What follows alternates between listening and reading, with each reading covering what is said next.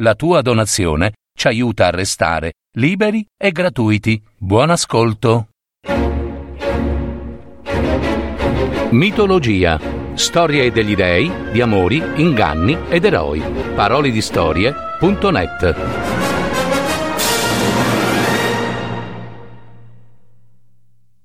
Storia della principessa Ifigenia e del suo sacrificio. Più di mille navi, coi loro guerrieri ed eroi, stavano lì, in attesa della partenza per la guerra contro la città di Troia. Il fatto è noto.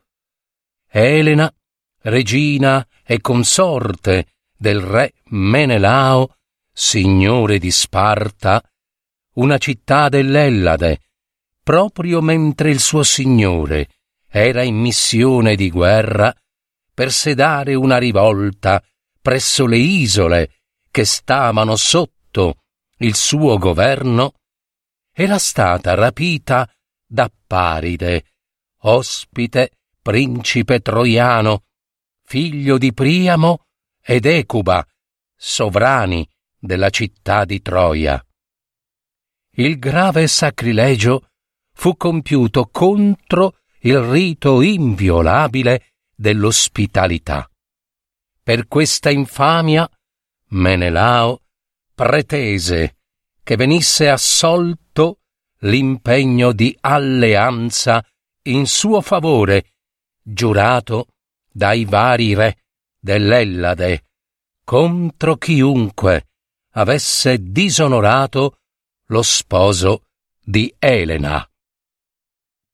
Il popolo elleno aderì compatto alla promessa e Agamennone fratello maggiore di Menelao e re di Micene, ebbe il comando supremo dell'intera flotta armata.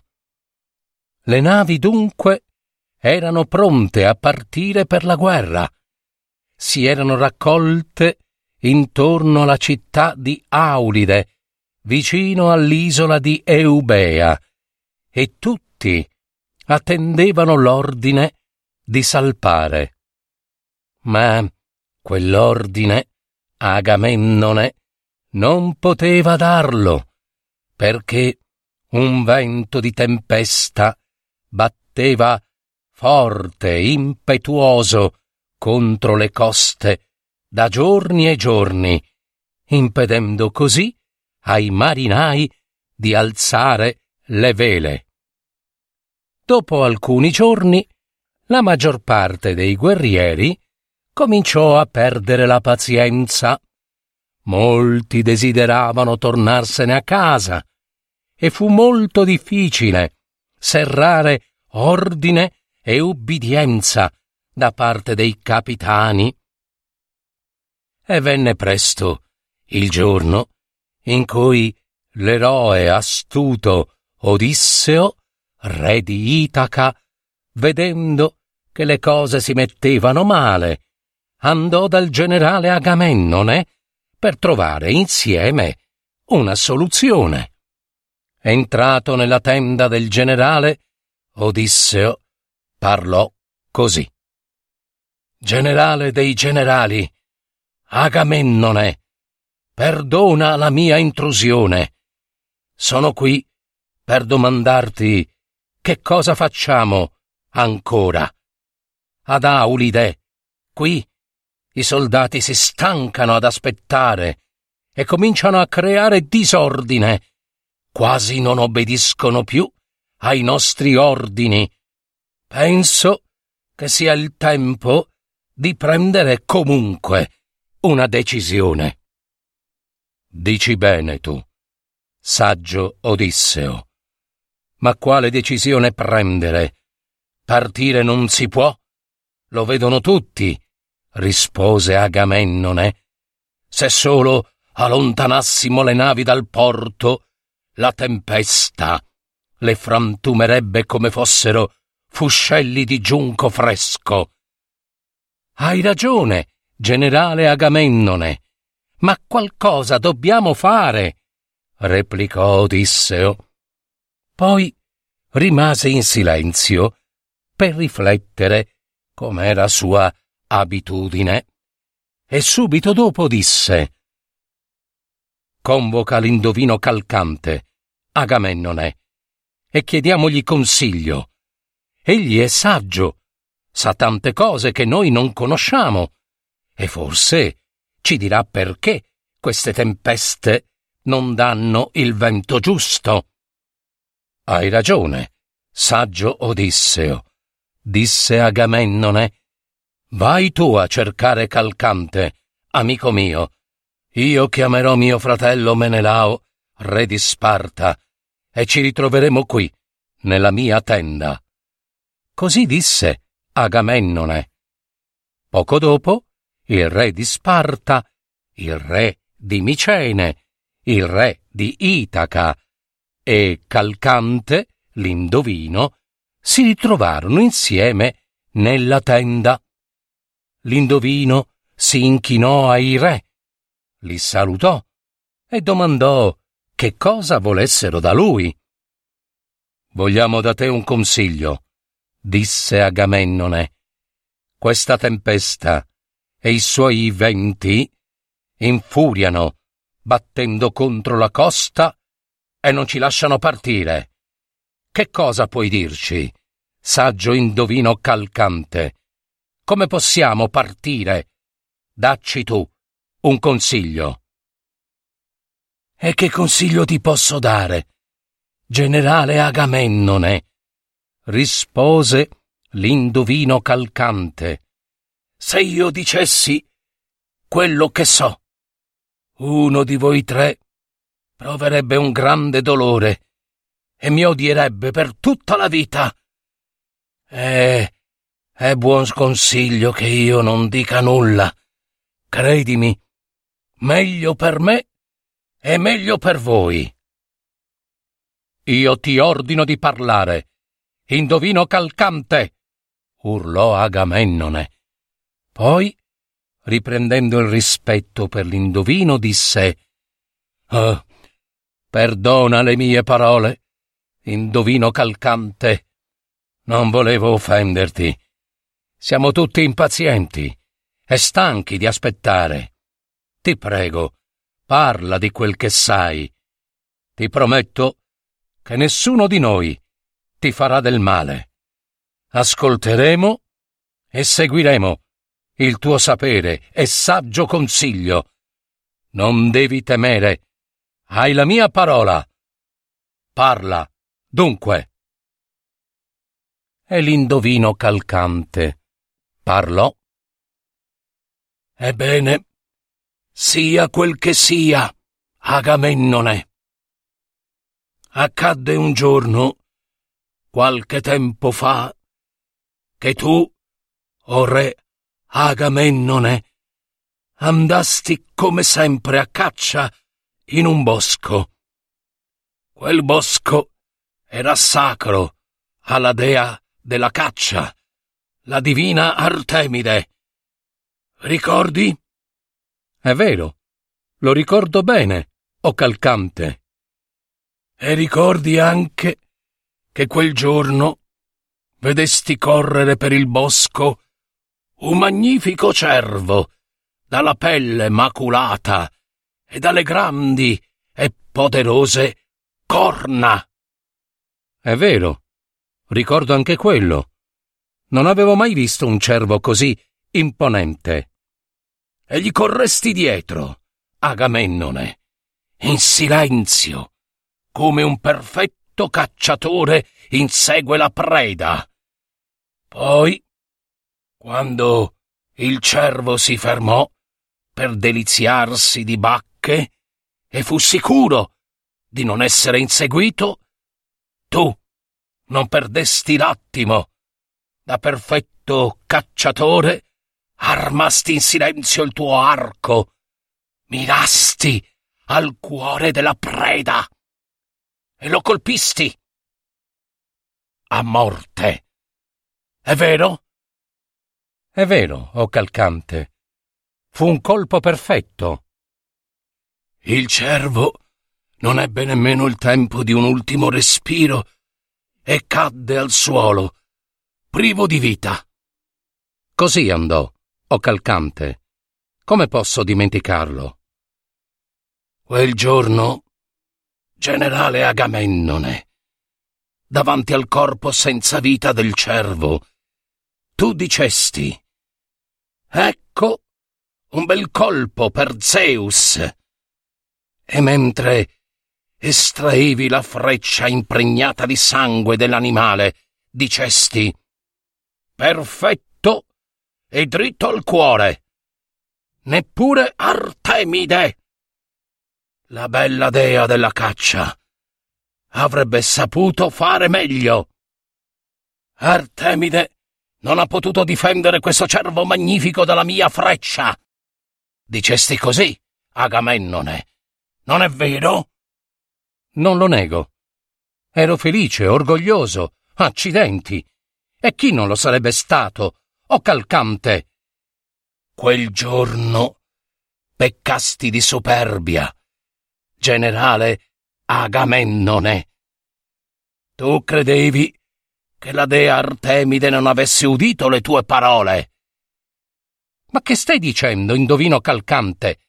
Non intendevo offendere la dea Artemide le mie erano parole di gioia, un modo per esprimere la mia generale Agamennone. Tu stavi in un bosco sacro alla dea. Quelle tue parole potevano essere per te semplici parole di gioia, come tu dici, ma in quel bosco avevano grande importanza, specie quando si rivolgono agli dei e soprattutto se a pronunciarle fu un re. Agamennone rimase in silenzio e abbassò lo sguardo. La dea aveva sentito le tue parole.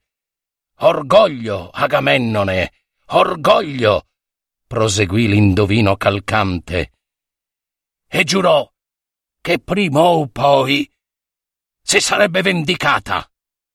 Quel momento è giunto, generale. Cosa chiede la dea? domandò Odisseo. La divina Artemide non lascerà partire nemmeno una nave se tu, generale dei generali, Agamennone, non le avrai prima offerto un sacrificio i comandanti presenti si guardarono l'un l'altro ponendosi domande tra gli sguardi silenziosi. E, e quale, qua, quale sacrificio? Quale? domandò Agamennone. Dimmi, o oh calcante, io sono pronto a qualunque sacrificio. La potente dea Artemide vuole Ifigenia. Ifigenia? Mia figlia? domandò Agamennone con uno sguardo di stupore disperato. Dice la dea. Quando Agamennone avrà offerto a me la sua figlia Ifigenia, sacrificandola sul mio altare, levandole la vita, allora io perdonerò il suo orgoglio. Solo allora la tempesta cesserà e le navi potranno partire.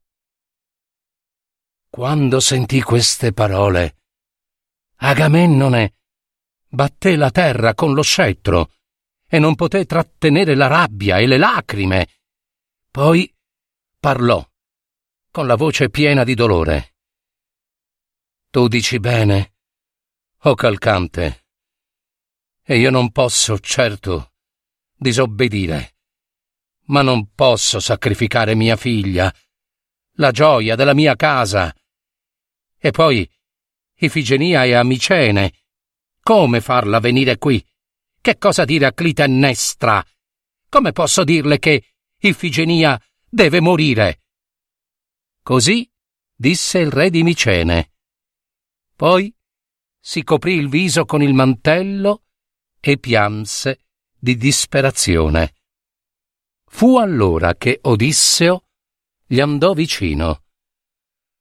Agamennone, tu sei ora il nostro re.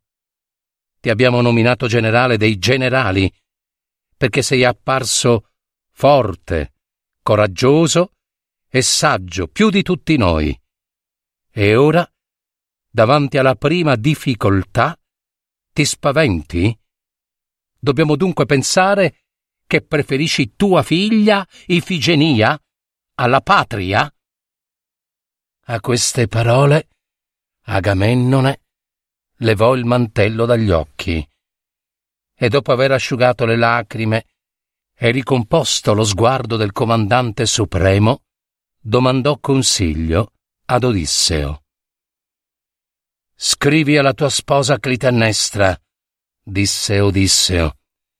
Dille che Achille, figlio di Peleo, vuole sposare Ifigenia che ella parta subito per Auride.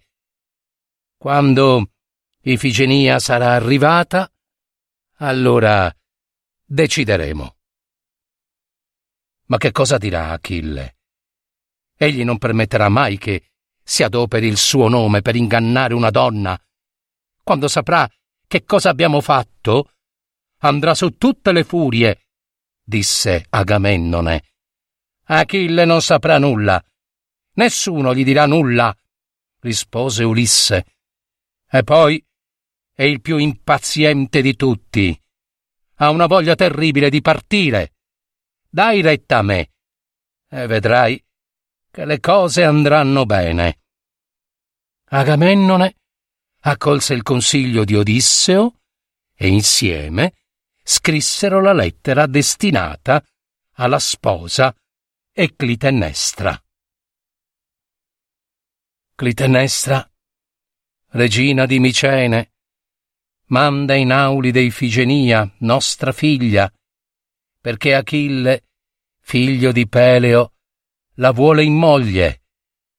Tu sai chi è Achille, il più forte e il più nobile dei nostri eroi.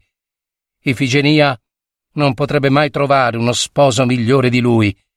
Manda dunque la nostra figlia in Aulide, perché prima di partire per Troia, Achille vuole avere in moglie la principessa Ifigenia.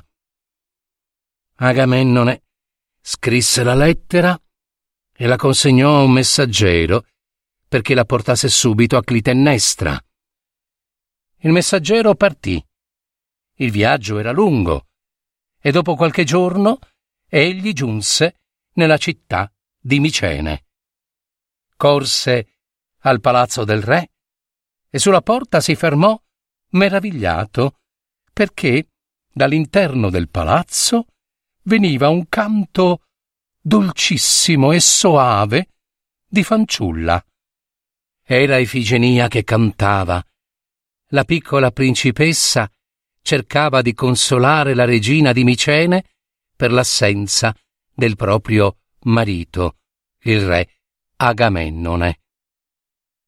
Quando la principessa finì di cantare, il messaggero entrò nel palazzo. O regina, ti porto una lettera del re, tuo marito, il generale dei generali Agamennone.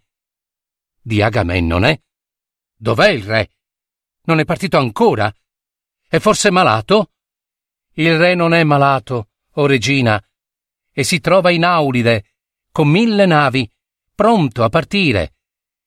Clitennestra aprì la lettera, la lesse e la diede subito a Ifigenia, che diventò rossa per l'emozione. Achille desiderava sposarla.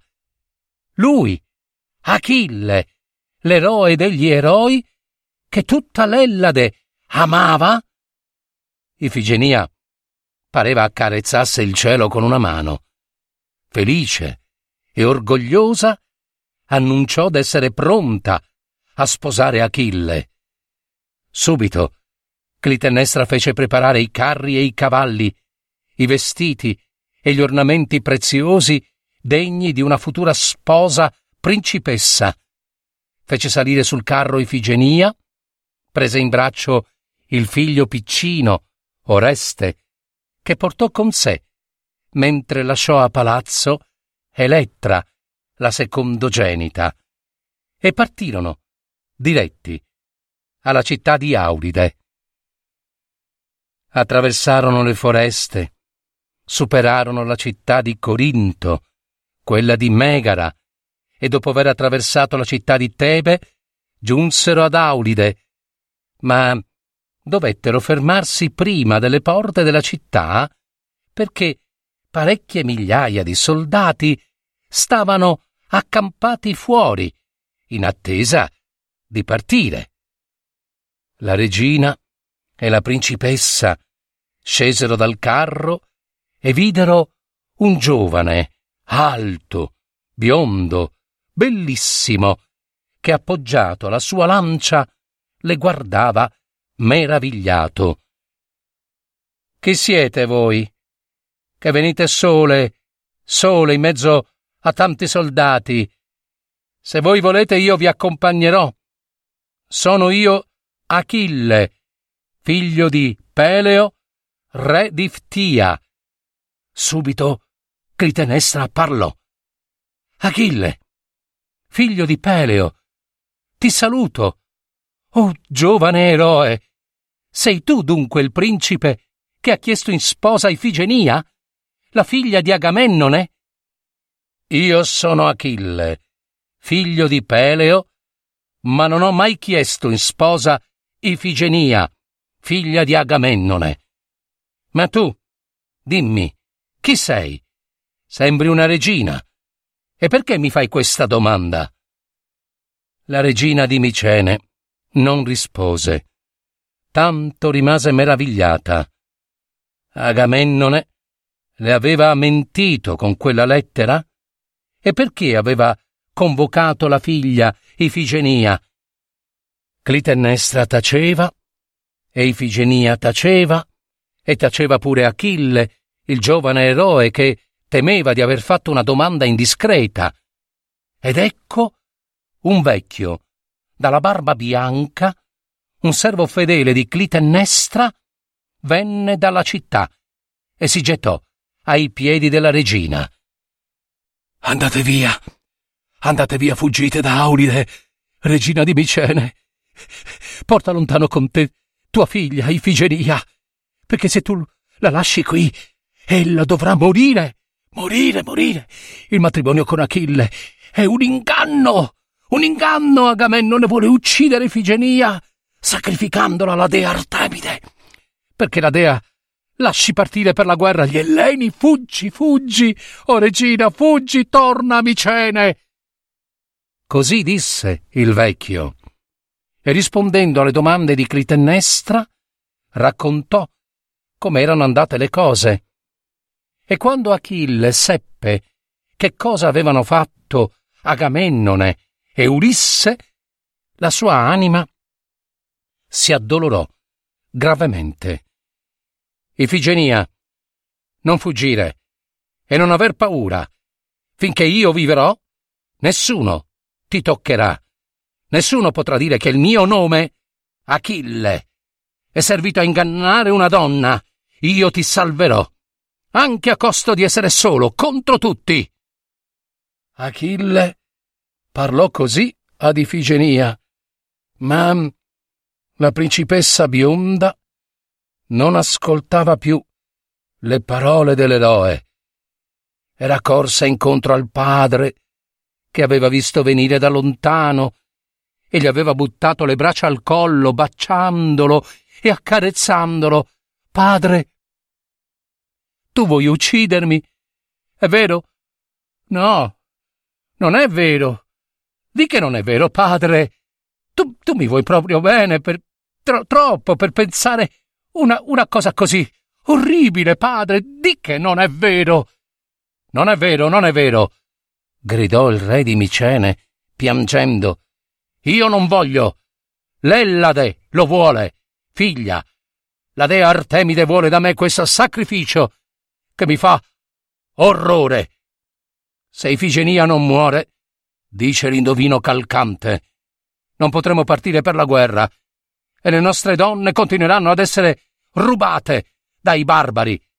Se invece Ifigenia muore, l'Ellade sarà libera. Alle parole di suo padre, Ifigenia si staccò da lui e lo guardò in faccia. Bionda, dritta, alta e bella. La principessa guardò il re dei generali e i suoi occhi scintillavano. Padre, io voglio morire per liberare la mia patria. E che dici? Figlia mia, la interruppe Clitennestra.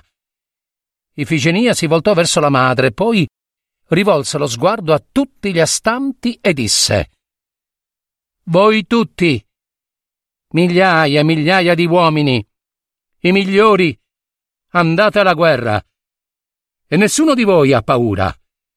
Ebbene, nemmeno io ho paura. Non difendermi, Achille. E tu, mamma, non piangere, perché vivere è bello, ma morire per la patria è ancora più bello. Dov'è l'altare della dea? Io sono pronta per il sacrificio.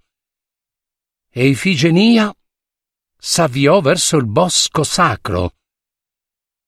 Nel mezzo del bosco, in un prato grande, c'era la statua di Artemide dea della caccia. Achille e Agamennone accompagnarono Ifigenia. Clitennestra non si mosse, non parlò, non disse addio alla figliuola, ma nel suo cuore cominciò in segreto a odiare Agamennone. Nel bosco sacro si riunirono in silenzio i guerrieri dritta, sull'altare, pronta a morire, la principessa bionda parlò ai guerrieri. Eccomi, disse Ifigenia. Io sono qui per la patria. Siate felici, combattete e tornate vincitori.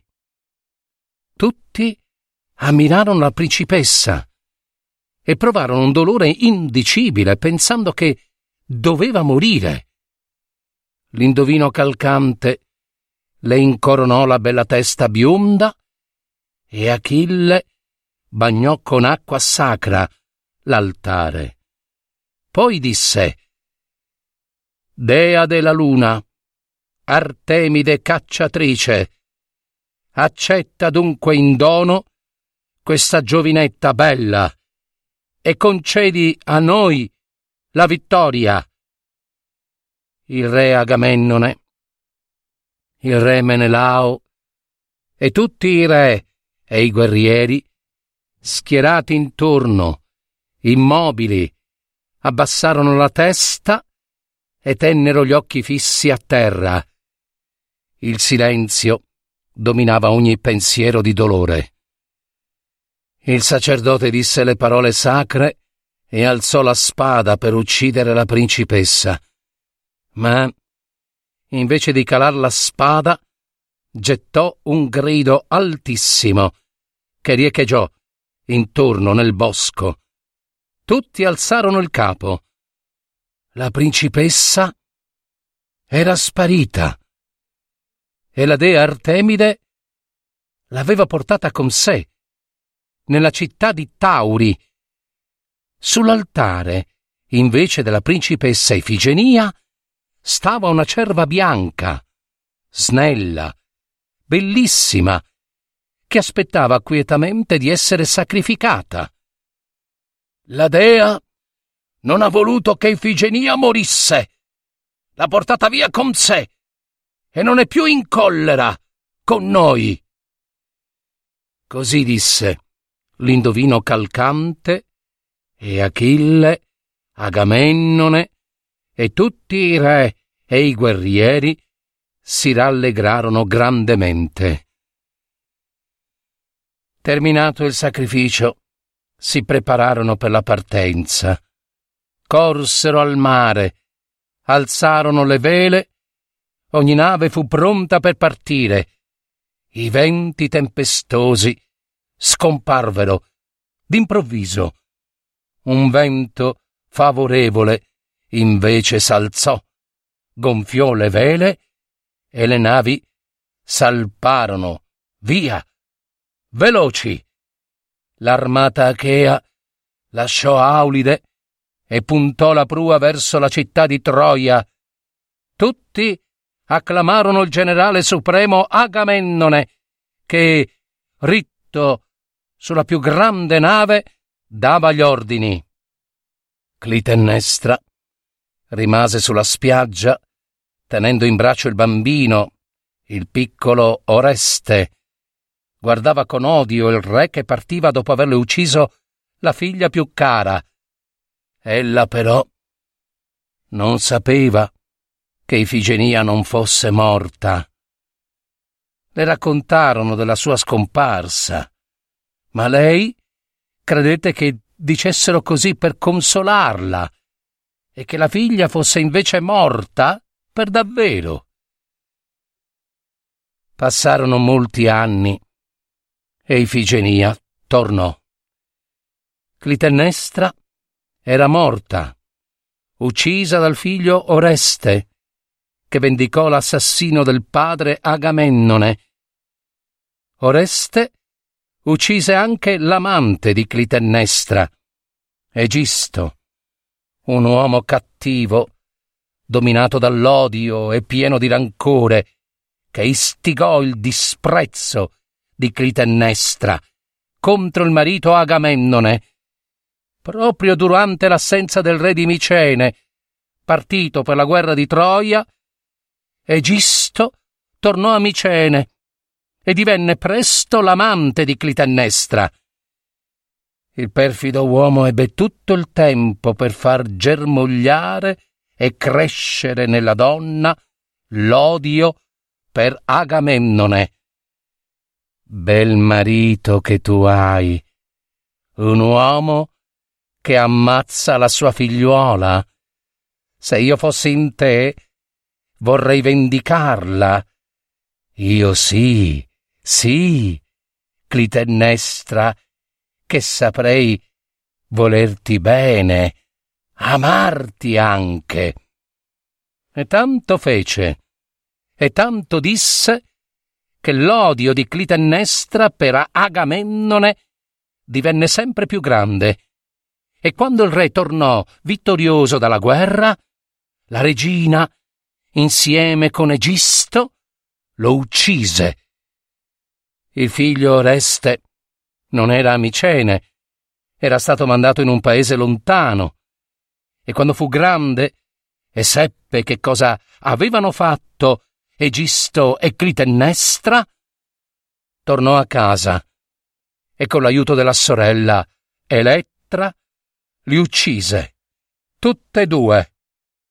Poi fu preso da rimorsi terribili, non trovava pace, viaggiò molto andò nel paese dei Tauri, dove ritrovò l'altra sua sorella Efigenia, e insieme tornarono a Micene.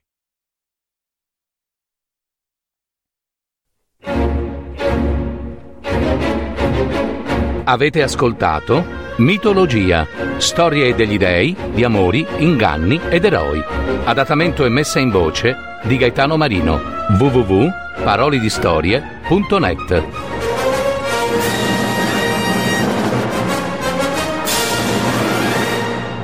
Registrazione effettuata presso gli studi della piccola sartoria dei teatri.